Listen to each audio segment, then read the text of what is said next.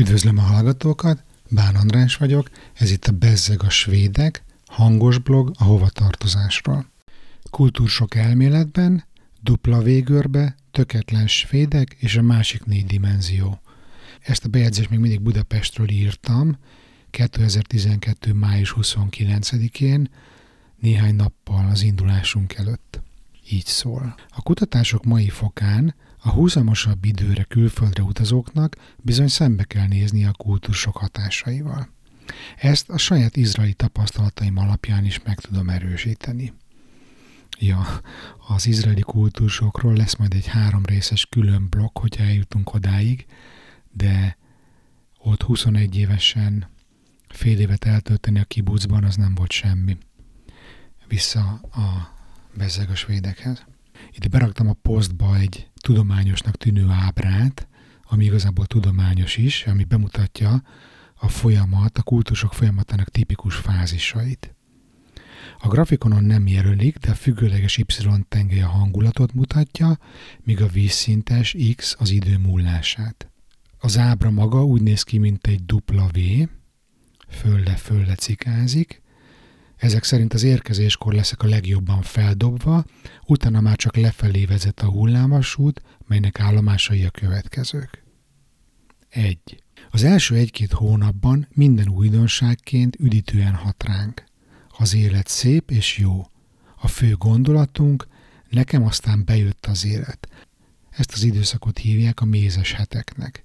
És egyébként nekem nagyon nagy igényem volt, hogy megéljek ilyen mézes heteket, mert a kiköltözésünk előtt egy elég súlyos kiégésbe csúsztam bele, és az utolsó ereimet összeszedve vonszoltuk ki magunkat, vagy vonszoltam ki magamat a családommal, és nagyon-nagyon vágytam rá, hogy élvezzem az új környezetet, nézelődjek, ismerkedjek a környékkel.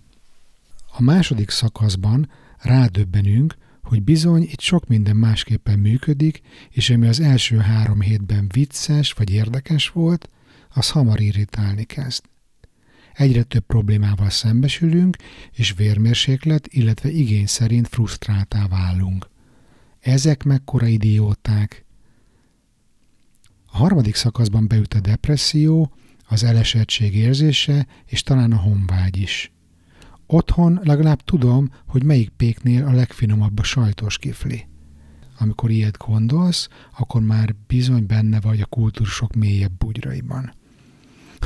Azt most csak így viccesen megjegyzem, vagy azt csak így zárójelben megjegyzem, hogy kifli Svédországban nem létezik. Nagy-nagy hiba. A negyedik szakasz a beilleszkedés fázisa. Ebben elkezdünk kimászni a gödörből.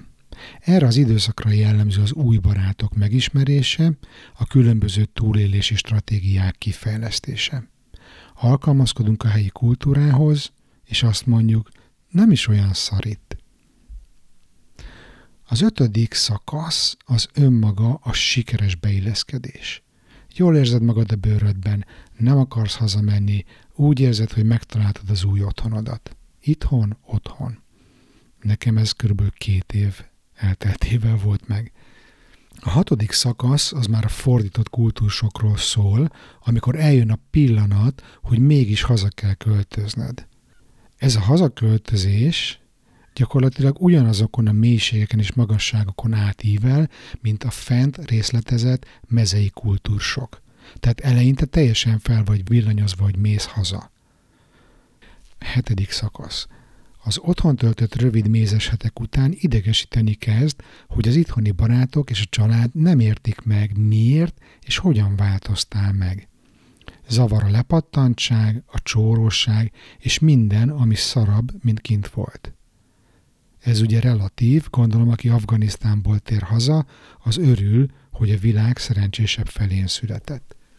Egyébként ide hadd jegyezzem meg, hogy azért nekem, meg szerintem a kortársaimnak, akik a szocializmusban voltunk gyerekek, és, és azért erősen hiánygazdaság volt, és egy doboz Lego, vagy egy úristen Adidas cipő, az, az, az, már, az már science fiction kategória volt, azért szerintem nekünk könnyebben alakulhatott ki az a világképünk gyerekként, hogy nyugaton minden jobb.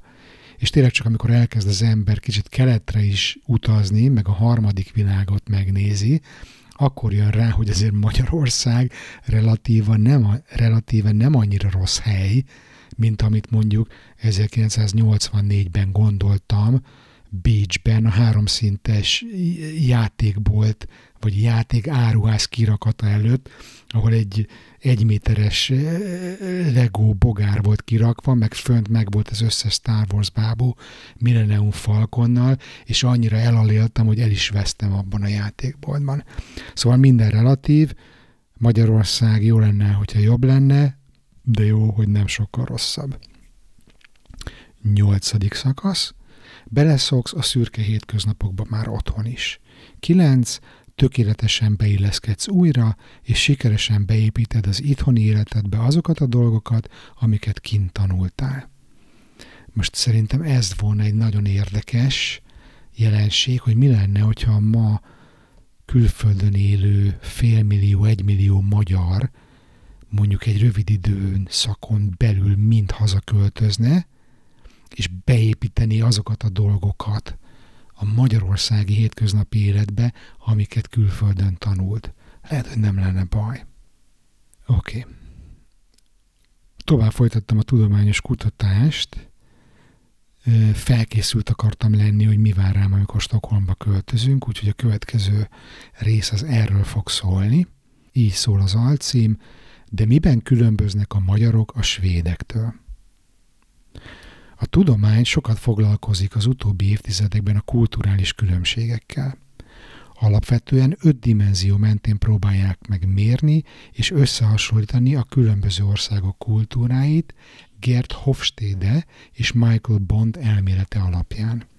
Az öt különböző szempont magyar fordítását én végeztem, úgyhogy bocs, mert nem sikerült túl jól. Minél magasabb egy dimenzió értéke, annál inkább jellemző az adott országra. Magyarország nem szerepelt a több éves kutatásban, ezért csak becsült értékek vannak megadva. Az első szempont a kollektivizmus per individualitás. Ja, individualizmus. Svédországnak hetvenegy pontja van, a felmérés alapján Magyarország ötvenötöt kapott bemondásra, ami azt mutatja, hogy a svédek inkább csak a magukkal és a közvetlen, és a közvetlen családjukkal foglalkoznak, míg a magyarok szeretnek csoportokhoz, klánokhoz, szervezetekhez tartozni, akikkel szívesebben foglalkoznak, mint a saját dolgukkal. Az elvárt jutalom pedig a lojalitás. Zárójelben még ideírtam, lásd még hűbéres rendszer.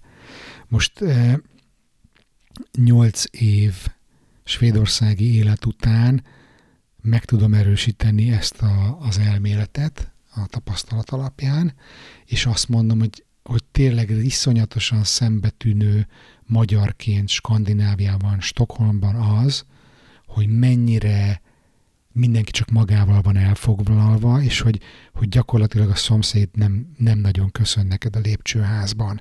Az, hogy te átmenjél egy tojást kérni, az meg abszolút elképzelhetetlen, de majd erről egy későbbi bejegyzés során még, még azért részletesebben fogsz, eh, fogsz hallani. A második, eh, második dimenzió ebben a, ebben a kulturális különbségek felmérésben az a hatalomhoz való viszony. Svédország harmincegy pontot kapott, nem túl magas, Magyarország még ennél is alacsonyabbat, tizenkilencet. Ezek szerint mindkét országban azt várják el az emberek, hogy a hatalom igazságosan legyen elosztva a különböző társadalmi és kormányszervezetek között, a szakmai tudás legyen a hatalom alapja, és nem az erő vagy a tradíció.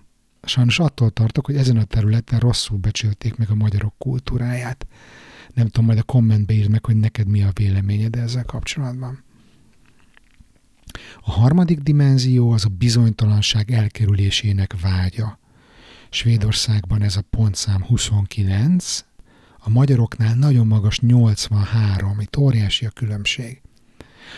Ez azt jelenti, hogy a svédek nem szoronganak azon, hogy valami nem úgy lesz, mint ahogy eltervezték, ellentétben velünk, magyarokkal, akik izomból ragaszkodunk az elképzeléseinkhez, és nehezen változtatunk a dolgokon. Ebből adódóan a svédek nem szeretik a formalitást, mint mi a tradíciókhoz és a rituálékhoz igencsak ragaszkodunk. Igen, ez egyébként azt hiszem, hogy igaz a magyarokra, hogy hát azért, mert ez mindig úgy volt, és ez a rész tökre ellentmond a, a második dimenziónál, dimenziónál említett tényezőn, hogy, hogy a magyarok szeretnék, hogy a szakmai tudás legyen a hatalom alapja, és nem az erő vagy a tradíció.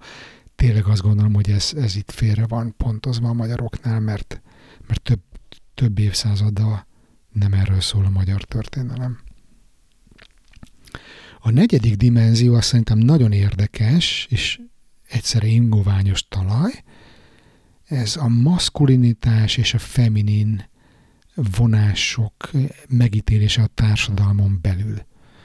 Na most ugye a maszkulinitás fontossága Svédországban szerintem lehet, hogy a világon a legalacsonyabb, ez itt öt pont a százból, míg Magyarországon hetvenkilenc. Itt kell megjegyeznem, hogy a svéd a világ legfemininebb társadalma a felmérés szerint. Igen. A társadalomban a legfőbb érték az egymásra való odafigyelés és az életminőség. A magyar macsónak viszont kizárólag a teljesítmény és a siker számít. A nemi szerepek nálunk igencsak egyértelműek, míg a svédeknél szexista megnyilvánulásnak számít egy nőt előre engedni az ajtón, vagy felemelni helyette a nehéz bőröndöt, ha nem kéri. Ezért tűnik szerintem minden svéd tökéletlennek a mi szempontunkból, erre a címben már hatásvadász módon utaltam is. A legutolsó ötödik dimenzió pedig a hosszú távú, rövid távú gondolkodásmód. Svédországnak erre harminchárom pont jött ki a felmérés alapján, Magyarországra már tippelni se tudtak. A svédek viszonylag hamar szeretnék elfogyasztani a munkájuk gyümölcsét, stabilitásra törekszenek, és mindenképpen elvégzik a társadalmi kötelezettségeiket. Ez nagyon igaz. Magyarországot e tekintetben még csak meg sem próbálták becsülni a szakértők. Úgy zártam kétezer-tizenkettő májusában ezt a posztot, hogy a fentiek alapján tehát már van egy kis elképzelésem arról, hogy mire számíthatok, de természetesen minden tekintetben a saját élményeimre fogok alapozni, melyeket folyamatosan megosztok e blogon a tervek szerint.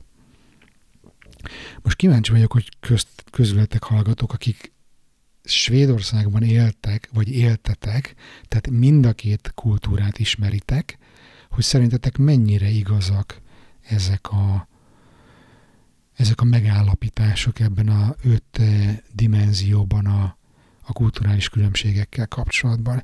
Én azt gondolom, hogy azért, azért a magyar és a svéd nagyon-nagyon különböző kultúrákat képviselnek. Sok minden köré lehetne még ezt így fölhúzni, meg párhuzamba állítani. Van, aki megpróbálta a, az, hogy, hogy a bizalom társadalma a svéd, és abszolút a bizalmatlan társa, bizalmatlanság társadalma a magyar, meg úgy általában a kelet-európai, de kérlek, hogy a kommentben írjatok erről is, hogy szerintetek ez hogy van. Köszönöm a figyelmet, és tudjátok, Facebook csoport, feliratkozás, megosztás, iTunes értékelés, meg a szokásos dolgok. Sziasztok!